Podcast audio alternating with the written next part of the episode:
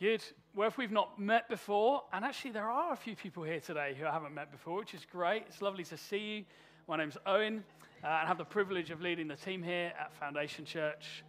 And you've joined us today right in the middle of a series in the, the New Testament Gospel of Luke, uh, where we are we're working our way through the whole of Luke's Gospel, kind of line by line, verse by verse. Uh, we're taking it as it comes We've called this series On the Road with Jesus because much of the book of Luke follows Jesus as he is, is ultimately on the road to Jerusalem, but as he travels around from place to place, town to town, and village to village, and as he encounters different people and brings good news of the kingdom to them, as he encounters different people and brings freedom to captives, brings healing to those who are sick, and speaks ultimately about eternal salvation that can be found in Him and in Him alone. And the, the, the kind of joy and challenge of going through a book like the book of Luke, but really any book of the Bible, verse by verse, line by line, is that some weeks you get passages where you're like, this is amazing, celebration. And other weeks you hit passages where you're like, ouch, this is hard. And the verses we're going to look at today are, are really some of those. The verses Madeline's just read, they, they contain a stark warning for us. They also reveal something amazing to us about the, the tender heart of God, the incredible love and compassion that God has for people.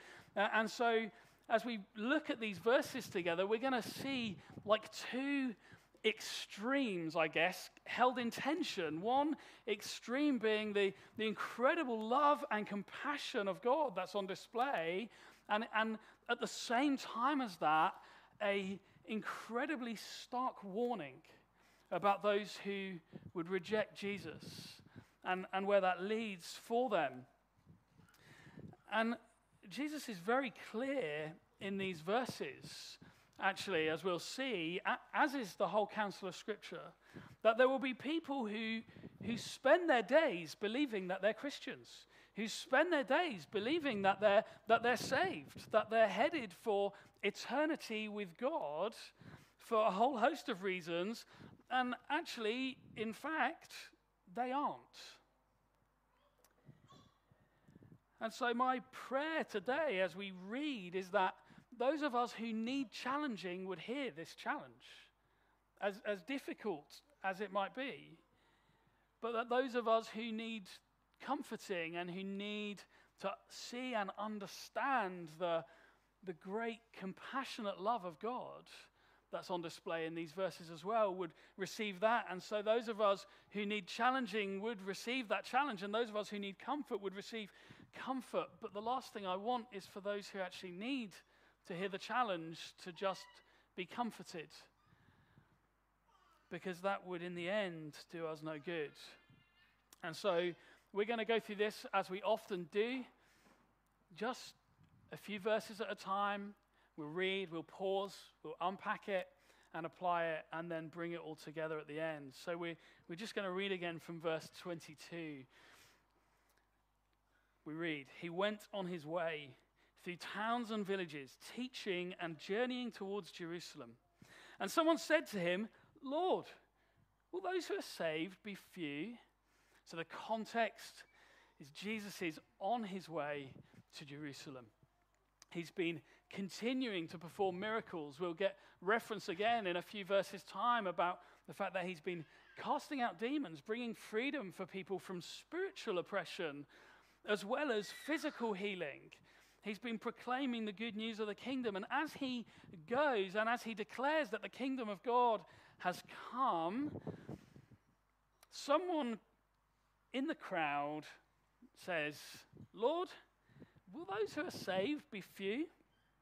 And the, the commonly held Jewish belief was that all Jews would be saved all ethnic Jews would be saved, bar a couple of real rotters who would just, that they were going to be cut off. But other than that, all the Jews were in. And that there were then a very, very, very tiny number of Gentiles who would be included in as well. And so it's quite possible that after hearing Jesus' warnings, if you've been with us the last few weeks, we've read time and time again in the preceding chapters of Luke, Jesus has given warnings to the religious leaders of the day about their hypocrisy. He's given actually the kind of warning that we get again today about the fact that not everyone who thinks they're in will be in. It's quite possible that after hearing these warnings, the, the person who's with Jesus is actually looking for a bit of comfort. He's wanting Jesus to endorse the Jewish view of the day and to, to say, well, as you know, all of Abraham's children will be in. Perhaps to bolster their sense of national pride that, you know, no, it's okay, we're God's people, we're the ones, we're the ones. The other possibility is that actually, having heard all of Jesus' teaching, this person is looking around at the group who are with Jesus, traveling with him on the road, and looking around at them and basically says, So, Jesus, like, it's just us then, yeah? Like, we, like we're the faithful ones. It's just us, the ones who are with you now. Like, we're, we're okay. But all those other losers who've ignored what you've had to say and haven't joined you on this journey, like, they're out. There's just a few of us, yeah? It's just us. Which is actually just an even more narrow view than the first possibility. Neither are actually correct, and we'll see how Jesus responds. But I want to just put up a flag right now and say before you listen to that and quickly kind of distance yourself from that kind of view and think, well, I'd, I'd, I'd never think something like that, then I just want to point out the fact that actually we need to recognize how often we can sadly make the same kind of assumptions as the guy who asked Jesus that question.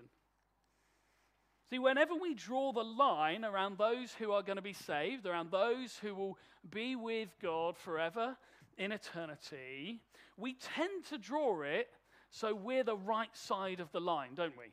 Generally. Like if we draw the line of like who are the ones that are in and who are the ones that are out, we always draw it in such a place that we're the in ones. I don't know if you've noticed that in life. Maybe we draw the line around a particular type of church, if you're a Christian. Or maybe a conviction on a, a niche secondary theological issue. Tragically, throughout history, people have drawn the line on racial lines or cultural lines. People in this country have often had the kind of assumption of, well, because we're British and we're a Christian nation, so like we're all Christian because we're British. And so, of course, of course, we're in. More often than not, actually, we do it based on some kind of arbitrarily selected moral standard. We think, like, that's the bar, and it just happens to be the right height that we can get over it. Uh, and then anyone who falls short, well, they're out. We think, well, you know, we're essentially good people because we don't do that. And and so we are. We're, we're essentially good people. We're deserving of God's love and favor, and we'll be with Him forever because we don't do that. But them, well, they do do that thing, and therefore they're out. I don't know if you recognize that kind of reasoning, whether you've ever had a conversation with someone that has centered on those kinds of thoughts or processes. I'd be quite surprised if you haven't, actually. And when we do it, we're thinking just like the guy who shouted out to Jesus, So, are, are those who are saved going to be few? Like, is it just us? You know, it's just the faithful ones, just us. And Jesus' response is so insightful to him. See, Jesus says this. We read from verse halfway through verse 23. He said to them, Strive to enter through the narrow door. For many, I tell you, will seek to enter and will not be able. Jesus essentially turns the spotlight straight back on the guy who asked the question, and actually on every single one of us this afternoon. And he says, Look, we're not talking about everyone else. How about you? You strive to enter through the narrow gate. We live in a world where increasingly people believe that actually there are any number of ways to come to God. That's the fashionable view, isn't it? Is that an afterlife, if it does exist, God, if he, or as is increasingly a popular way of talking about, or if he or they or she exists, then actually there are any number of ways to get to him or there or whatever that eternal paradise might be. As long as you are essentially a, a, good person, you have a good heart, as long as your motives are right, you know, then, then all paths will get you there. As long as you have something to hold on to. We think that, you know, just having positive vibes and being essentially like kind and caring will be enough. Because, you know, God wants to welcome and embrace everyone. And so he couldn't possibly discriminate by saying there were only one way to come to him. If people followed a different path but had a good heart and tried their best, then of course he'd welcome them. But the God of the Bible, Jesus, in this verse right here, says that the gate is narrow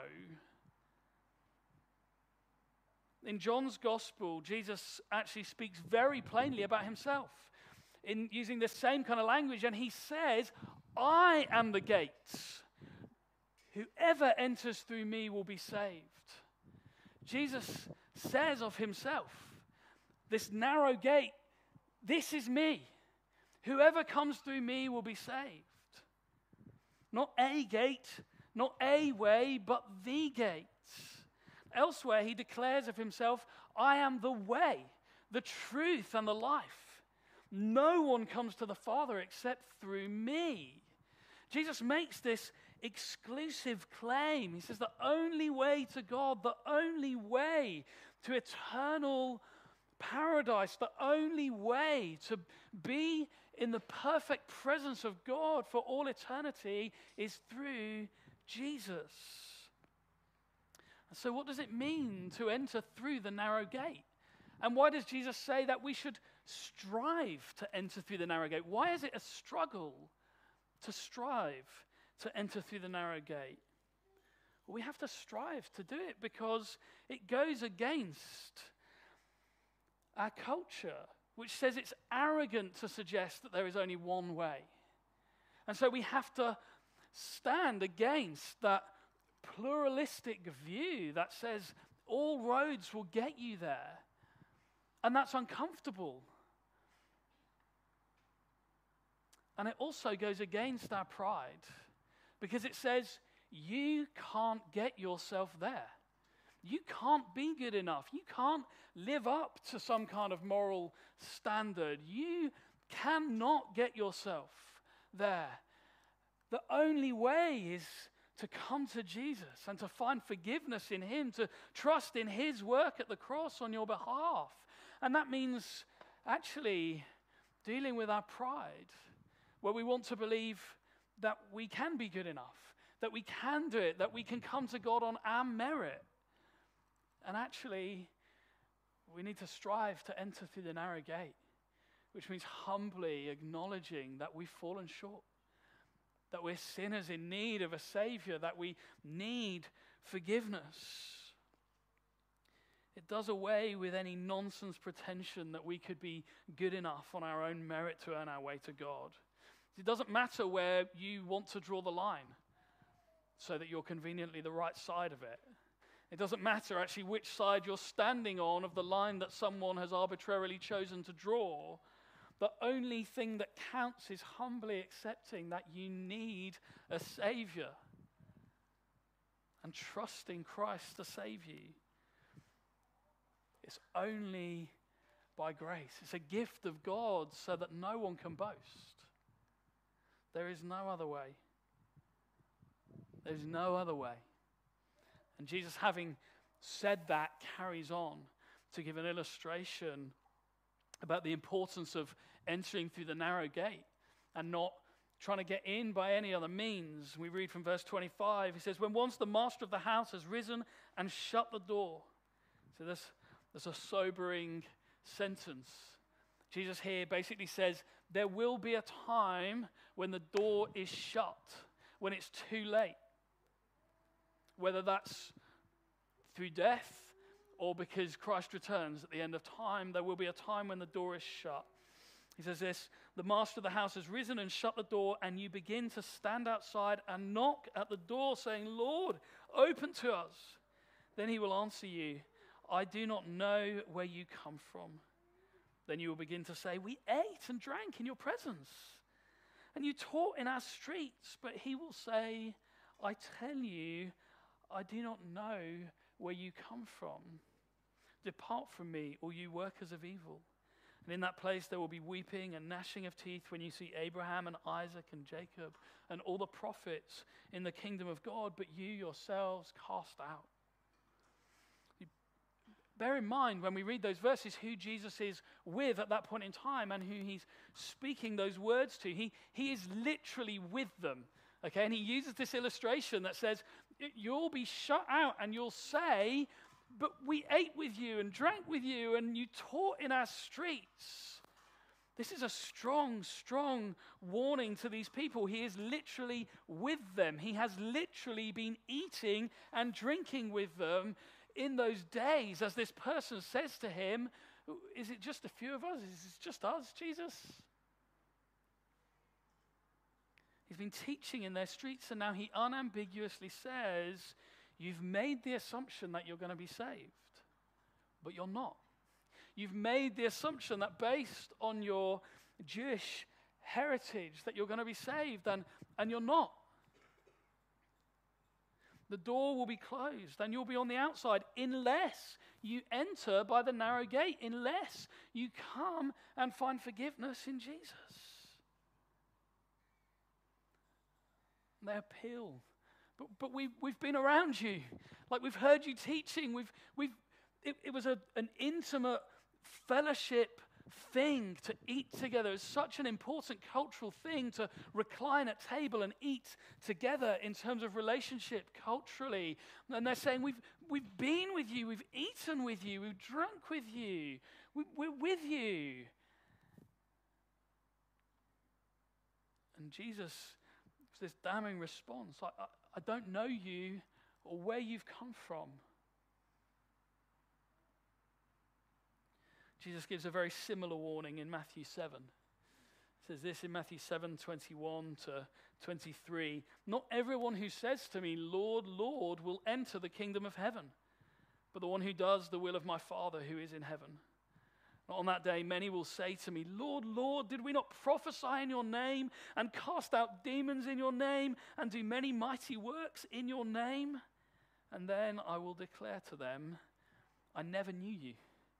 Depart from me, you workers of lawlessness. These people who Jesus was with in Luke 13 and who he was speaking to in Matthew 7, these people were thoroughly convinced that they're in. They'd done the right things. If you put it in a modern context, they were at the right meetings. They said the right words. They raised their hands and sang in worship. Maybe they even led and taught and ministered it says in Matthew 7, we, we did all of this in your name. All these ministry things. We, we cast out demons. We prophesied in your name. We did these incredible works in your name. But Jesus is clear.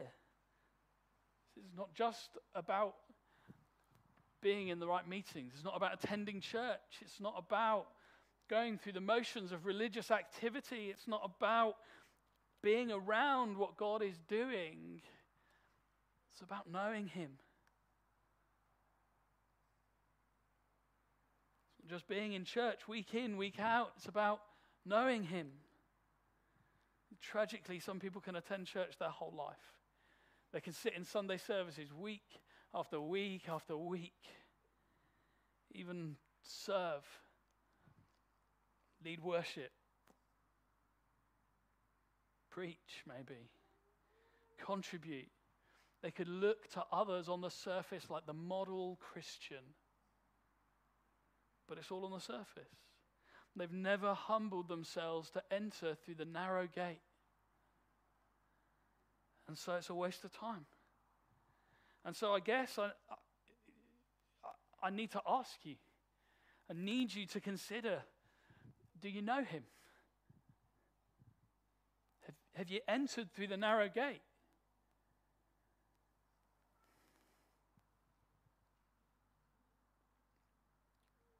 Are you saved?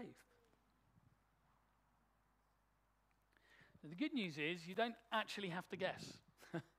Okay? So I, th- I, think you can ask that question and people become paralyzed with a kind of like, oh no, like maybe I'm not. Like I thought I was, and, and maybe I'm not. And what if I'm not? And th- oh no. I think there are objective evidences in the life of a Christian someone who has humbled themselves and come through the narrow gate and said, Jesus, you are Lord. I want to live for you and your glory. Would you fill me with your spirit and enable me to live for you? There are objective evidences in the life of a believer. It's why Jesus tells us that we'll know people by their fruits, by the way their life is lived. See, the truth is, is that if you're a Christian, if you believe, and apply the gospel to your life, then it, it makes a material difference.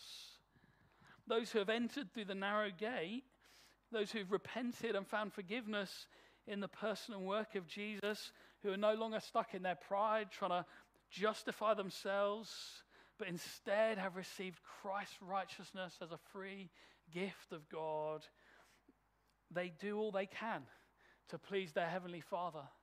They're motivated by a, by a heart's desire, not, to, not for their own selfish pleasure or gain, but to please their Heavenly Father. It's the, it's the natural impulse of someone who's entered through the narrow gate. It's a deep seated desire to please God. It doesn't mean Christians will never sin or never struggle with sin, right? Don't hear what I'm not saying. But there's a genuine desire to please Him. Those who've truly experienced the love of God respond in love for God. I guess I want to ask do you love Him? Because if you know Him, you love Him. Those who've found forgiveness from their sins, they hate sin. They might stumble and fall and need forgiveness. In fact, they will. Until the day you die, if you're a Christian, you're still going to mess up and you're still going to need forgiveness. But I tell you what, those who've come through the narrow gate, they hate sin. It grieves them when they realize that they've sinned. And so they come repentant to find forgiveness. They hate sin just as their Father in heaven hates sin. In essence, those who've entered through the narrow gate love what God loves and they hate what God hates. They call good what God calls good and evil what God calls evil. And when they become aware of an area in their lives where they've fallen short, they're quick to ask for forgiveness and find it always find it. Yeah, we read, don't we, that He is faithful and just, that when we confess our sins to Him, He is faithful and just to forgive us and cleanse us from all unrighteousness.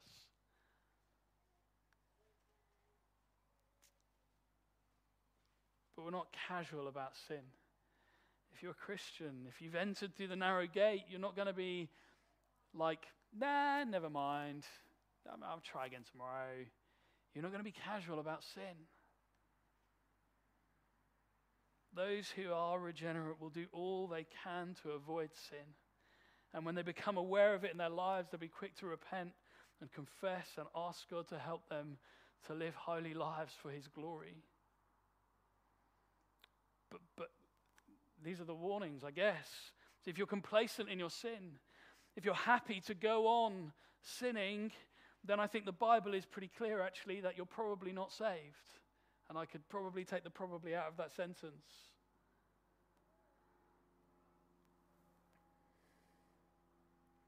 Hebrews 10 26 says that if we go on sinning deliberately after the knowledge of the truth, so after hearing the gospel and proclaiming that we've believed it, then there no longer remains a sacrifice for our sins.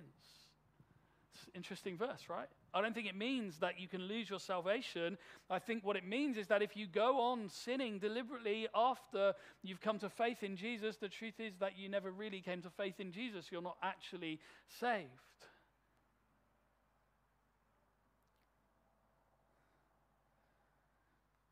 This isn't about earning salvation, okay? It's not about having a moral bar that you have to get over in order to be saved. But what I'm saying, and what I think consistently the Bible teaches, is that actually those who are saved will do all they can to live in such a way as to please God and bring glory to Him.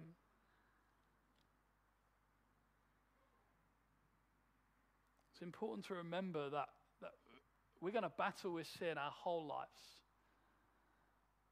Okay? I don't want you to sit today feeling like, oh, but I wrestle with that. Just, I struggle with that sin. And begin to feel condemned and begin to feel like, oh, well, I mustn't be a Christian then. That's not true. The problem is, is when you're not in the fight, when you don't care about it, when you're not trying to, when you're not actually aware of it and asking God to forgive you and empower you by His Spirit to live for Him. When you're no longer in the fight, when you don't care, when you're complacent about it, when it doesn't bother you that you are sinning, then there's a problem. We'll always battle with sin until the day we die or Christ takes us home. Yeah? But saved people are repentant people.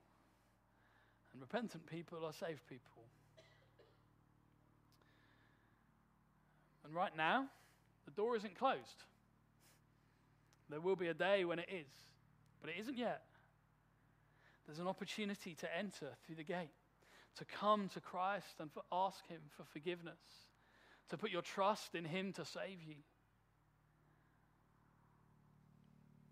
There will be a day when it's too late, though. I want us to heed the warning that's in this passage. Don't make the mistake of being on the outside when that day comes, banging on the door, saying, Please, let us in. I went to church my whole life. Let me in. Said, I don't know you. But I prophesied. I don't know you. Don't make that mistake. Let's read on from verse 29. People will come from east and west, from north and south, and recline at table in the kingdom of God. And behold, some are last who will be first, and some are first who will be last. Perhaps the biggest blow that Jesus delivers in this passage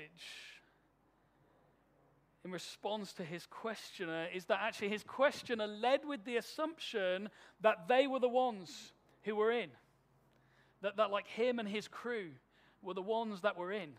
He led with that assumption.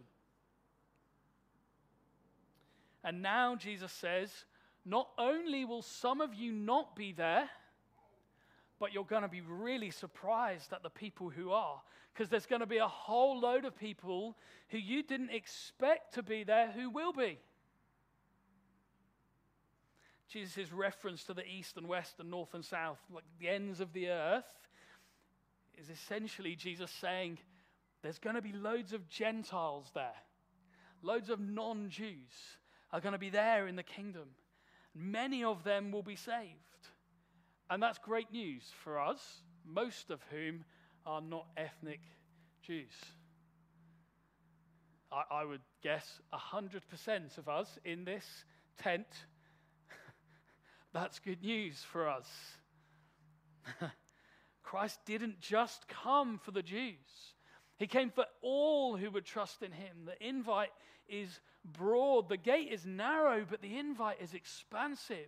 It's not just those inside the little line that you might like to draw. The invite is to the ends of the earth. Everyone. Everyone who struggles with anything can come. Anyone who calls on the name of the Lord. It's good news, isn't it?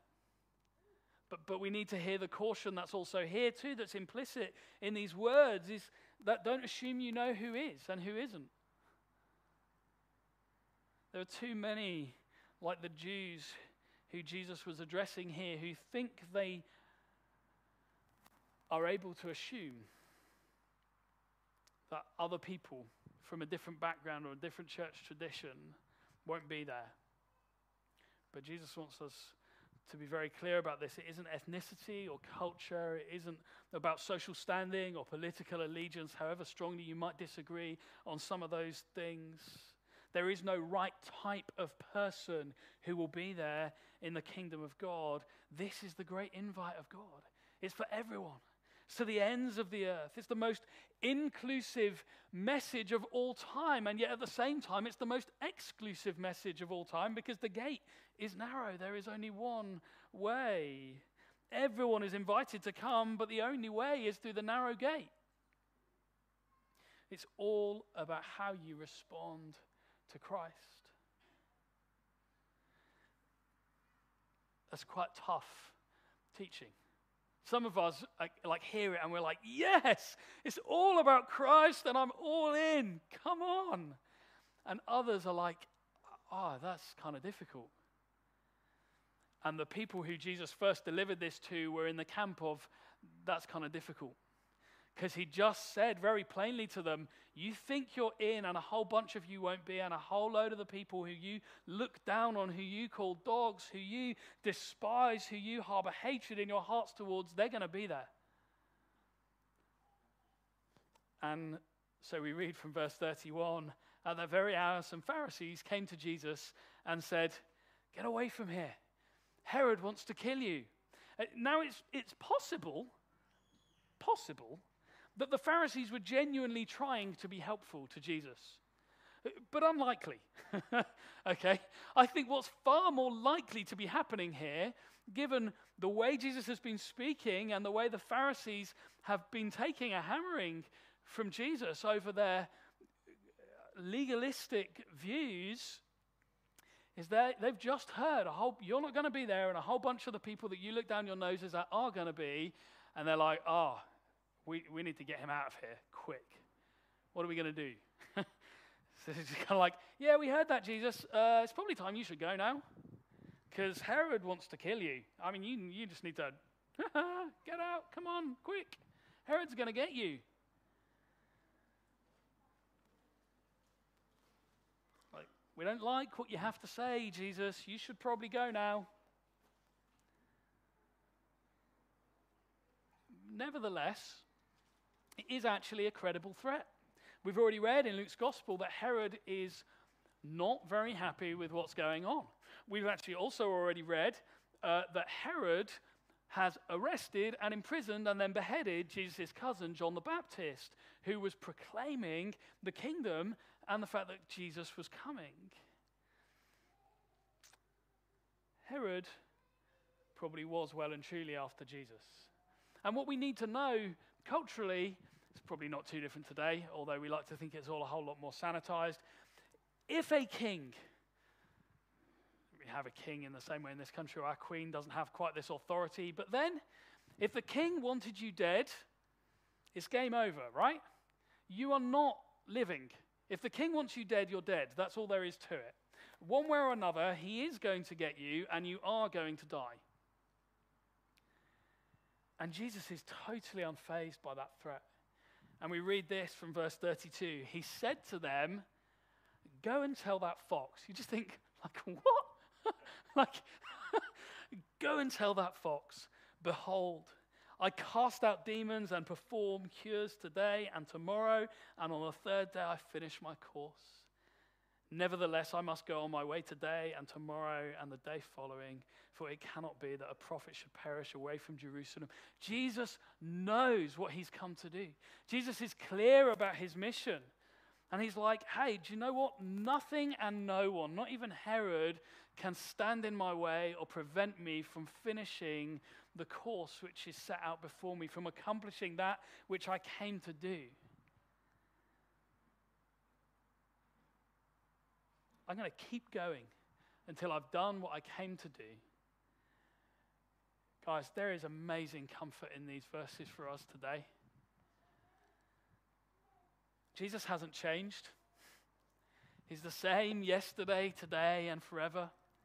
Nothing and no one, no political power, no human authority, no one and nothing, no pandemic, nothing can get in the way and stop Jesus, can stop God from accomplishing what he sets out to accomplish. He will build his church. He is building his church. He will prepare his bride and make her ready for when he returns for his people. Nothing and no one can stop him. His purposes will be accomplished. And so, having been clear, about the narrow gate. Having given the warning that security and surety of salvation is not found in religious experience or activity, it's not found in moral piety or ethnic heritage or anything other than Christ and Christ alone. Having made it clear that nothing and no one can stop him from doing what he is going to do, Jesus then goes on to reveal the heart of God for people. He goes on to reveal something of the heart of God for those who currently are shut out, for those who currently have their backs turned, for those who currently are ignoring Him. And we read from verse 34 Jesus laments over Jerusalem. Having just warned them severely, he now laments over Jerusalem. We read this He says, Oh, Jerusalem, Jerusalem the city that kills the prophets and stones those who are sent to it. How often would I have gathered your children together as a hen gathers her brood under her wings? And you would not. Behold, your house is forsaken. And I tell you, you will not see me until you say, Blessed is he who comes in the name of the Lord. The, the warning continues, and we're going to get there in a second.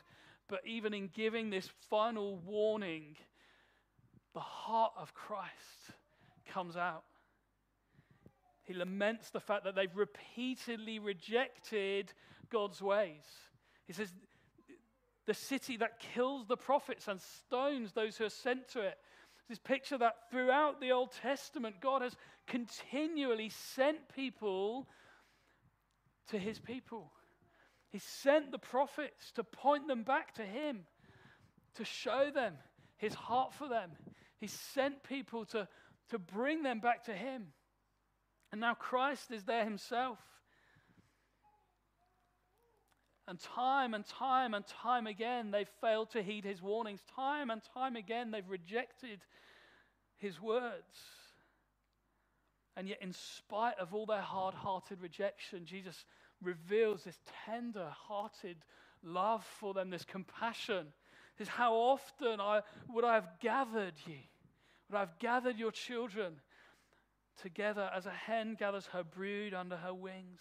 His longing to gather them, to, to provide shelter and security for them, to bring salvation to them, to draw them to Himself. And yet they would not come. It's so important for us to see this. Jesus shows this compassion and longing for people. And that hasn't changed, right? We read in Scripture that God desires that all would be saved. His heart is for you. And maybe you're far off today. I don't know where all of you are at, right? This, this passage makes that abundantly clear. You could look like the model Christian. You could be here week in, week out doing and saying all the right things, yet you haven't actually entered through the narrow gate. I don't know. I've no way of knowing, ultimately. This is Jesus' heart for you. He longs to draw you close, to pour out love and compassion on you, to protect you and provide for you and shelter you. But even as he shows love and compassion and longing to draw people to himself, he doesn't lower the bar. We've got to notice that. He doesn't widen the gate, he doesn't change the, the boundaries, he doesn't compromise. There's still only one way. the gate is still narrow. and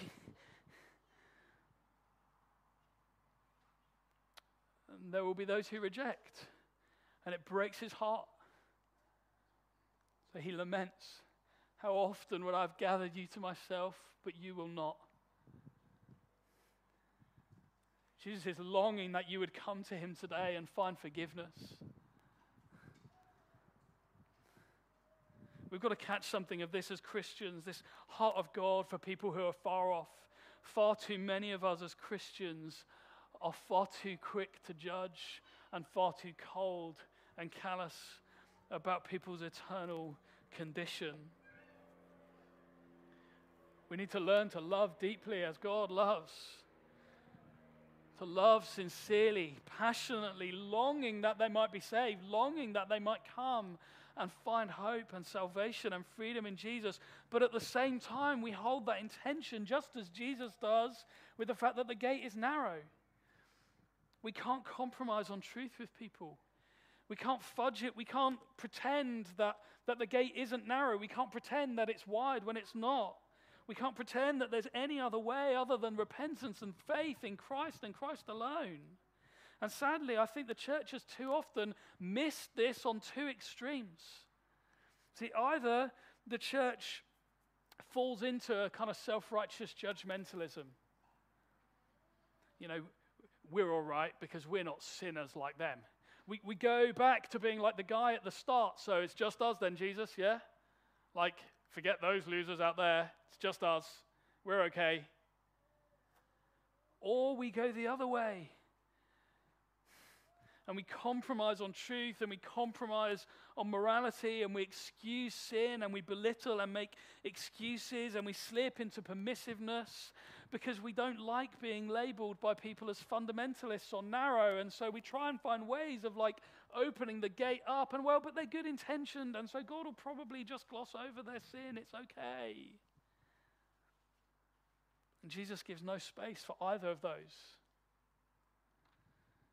What we have here is compassion without compromise. The gate is narrow, but the appeal is broad. It's for all who are far off.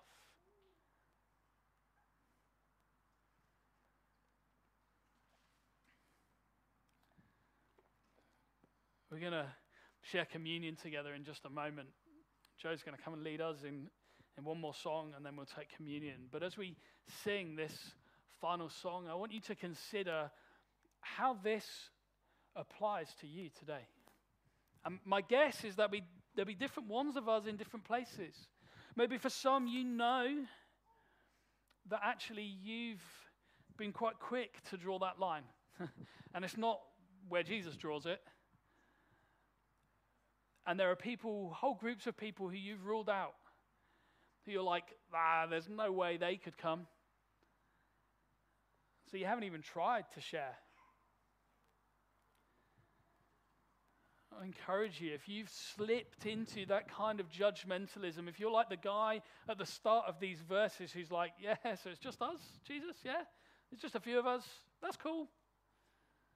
At least we're not like those sinners out there if that's you, then I want to challenge you. I don't think you've understood the heart of God at all.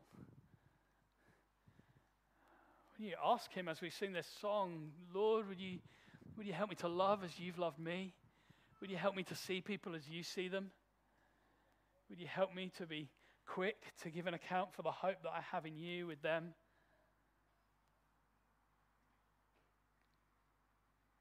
Maybe some of you today have, have you're also a bit like that first guy, and you've, you've presumed that you're in. You presume that you're saved. You presume that you're going to be there reclining at table in the kingdom of God with Jesus. based on something other than the finished work of Christ. You've begun to think that it's got something to do with your moral performance or your religious exertions.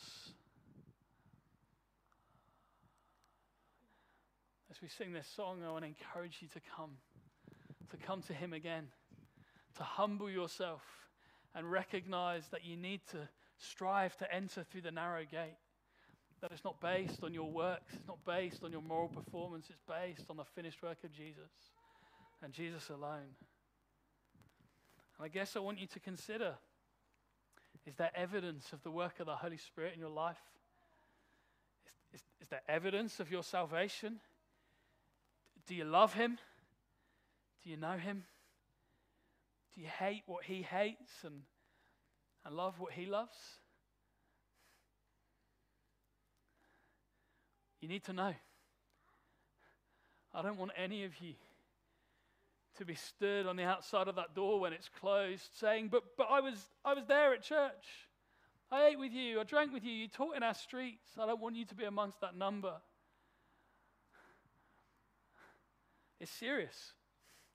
I want you to soberly consider where do you stand? Joe, why don't you come and lead us?